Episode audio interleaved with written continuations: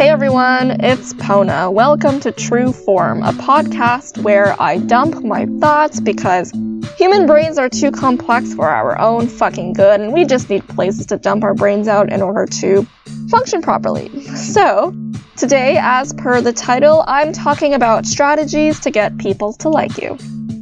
If you clicked on this expecting a step-by-step guide, that's not what you're getting, sorry.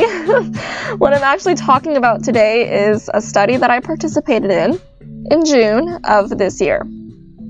I'm not going to disclose where the study was done, but essentially the purpose of the study was to see how people solve interpersonal problems. I was put on a computer where I had to type in answers to a series of questions. It presented me with scenarios involving some conflict, but the funny part was, it also told me how I should feel in said scenarios. It also provided the happy outcome at the end and asked me to fill in the middle with a strategy to overcome the given conflict and reach the happy ending provided. In other words, it was very limiting. So basically it was like saying, six plus blank equals fourteen, you know? So there has to be like something that fits right in the middle to get the outcome that you want. But this isn't basic mathematics. This is like interpersonal problems, right? So, you know, like it doesn't work that way in real life. So anyway, yeah, that's basically what it was. So I don't remember exact details about the scenarios that I was given since this was back in June. But, um, there was one about being an employee and your boss doesn't seem to like you very much, but you really want them to. In the end, your boss likes you and you feel happy at work. The second scenario was about getting into a fight with the person you're dating, and they walk out and you really want them back. And in the end, you're back together and everything is sunshine and daisies. The last scenario was where your group of friends all of a sudden stops talking to you, but you really want them to like you again. And in the end, you're part of the group again, and you feel included, and you're laughing, and you're having fun, you know, whatever. So the common thread between these scenarios was that I was supposed to be desperate for people to like me, and I had to come up with strategies. Strategies was the word they used in the study, to get people to like me again, instead of just letting them fuck off, which in real-life situations is often the healthier option. After I answered all of the questions, I asked the experimenter why the questions told me how I should feel and what the outcomes should be. Why was I supposed to want people to like me? She told me that they were written quite a long time ago and were actually meant to be universal, meaning that the way it describes how you should feel should be true for everyone. And the answers that I give were supposed to be my genuine reactions and plans of action. However, I explained that the fact that I was told how to feel about my boss not liking me, or my boyfriend walking out on me after an argument, or my friends all of a sudden ditching me was not at all authentic. I was told that I should feel desperate to want their attention and approval back or something. But the reality is, I don't have time to worry about whether or not people like me, nor do I care. Nor do I come up with strategies to fix these so-called problems. The experimenter said that none of her other study participants brought this up. They just answered the questions and that was that. They didn't have an issue with being told what to feel. This got me a little concerned, to be honest. I mean, do people genuinely seek the approval of others to this extent? Okay, so going back to the content of the study, I can only remember the gist of what I wrote since this was back in June. So the first scenario with the boss. If I had a boss who didn't like me, it would probably negatively affect my motivation and overall satisfaction. In some cases, it might affect my performance, but generally I would think that if I performed badly on purpose, it would worsen the situation. So why would I slack on my job duties just because my boss didn't like me? I would sooner quit, actually, because it wouldn't be worth it. I think I wrote that I would just do my best to do my job well without going above and beyond my job description, such as staying late um, and other extra stuff just to seek approval. And if I did my job well and the boss just for some reason didn't like me, then that would be totally irrational. What I don't like about this question is that it just makes it seem like that one job is the only place in the world that I could possibly ever work. And since the boss doesn't like me, I have to do something, anything, to turn that situation around. Like, no thanks. Bye. All right, scenario number two, the one with the with the boyfriend.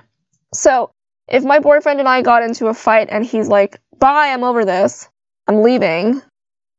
Um, I think I wrote something about how it depends what the argument was about and whether or not I felt it was something we could work through, um, or if it was just a complete deal breaker. So even though this scenario wanted me to be in tears about it and wanted me to come up with a strategy to get him back, I was like, well, what if I don't want him back? Like, what if he doesn't want me back? You know, like, it really depends on the argument and how deep it runs and whether or not this dude is mature enough to, like, work through with me.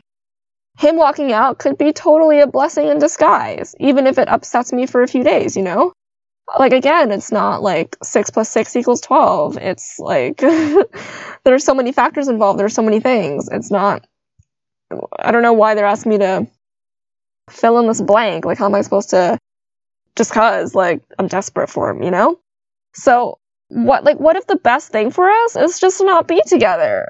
But because the question required that I strategize on how to get him back, I wrote that if I thought our problems were minuscule, I could message him and talk to him or some shit like that.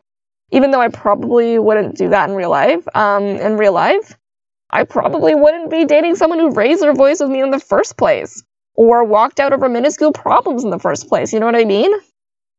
Um, so as for the friends, so this is the third scenario now, the friends. If they all of a sudden stopped talking to me and didn't tell me why, first of all, how immature is that? Why would I want to come up with a strategy to pander to these people to talk to me again? Do I really want friends who are that immature? But the question told me I was supposed to be devastated and that I really wanted to feel included. I didn't understand what kind of strategy could possibly get people to start talking to me again. Like, if I messaged them, would they even reply, let alone agree to meet up with me to discuss? Probably not. So why would I want to waste time and energy begging to be let back into the lives of people who can't even treat me with basic respect? I probably wrote in the study that I would at least try and message them to meet up and have them explain what the issue was and how I could do better. But honestly, in real life, just fuck off. Like, I can't be bothered, you know? So, I think a lot of people hold on to things, um, and by things I mean, like, people and material objects or whatever, what, what have you, a little too hard and have a hard time seeing that it's not worth the effort. In my personal view, if people like me, they like me, and if they don't, they don't. It's as simple as that. There is no magic formula to make someone like or dislike me, and I don't want to put on performances for anyone. If people don't like me and I've been authentically myself the whole time, then there's nothing to be upset about. So this brings me to the idea of scarcity, of people holding on to things a little too hard because they're afraid of losing out, whatever that even means, right? Like, feel like people sometimes feel like they need a ton of friends, and losing even one of those people is unthinkable and perhaps feels like a failure to them. Um, but, I mean, I've always valued having few friends that I actually like, that I actually talk to, that I'm actually close with, than having, like, a bunch of people who I call friends, but don't actually have a connection with. So they're not actually my friends, you know what I mean? I don't know. It's it's not a loss if you lose these people, is what I'm saying. To summarize the three scenarios, no, this is not the only job you can have. No, that is not the only person who will ever agree to be in a relationship with you. No, those are not the only friends you will ever have. Yes, there are so many people in this world who will appreciate us for who we are. We don't have to do any work to convert people unless you really are just a horrible fucking person. But most of us are not, hopefully. So if the aim of that study was to get authentic answers from people about these scenarios, then telling us how to feel and what the outcomes should be was really, in my opinion, not the best way to do it. You gotta question everything, folks. Our minds have the ability to think for ourselves, but we're often told that we can't. Isn't it a wonder that an ability so powerful can be manipulated and contained? I used to care if people liked me until one day I just didn't. I found that it is one of the keys to happiness.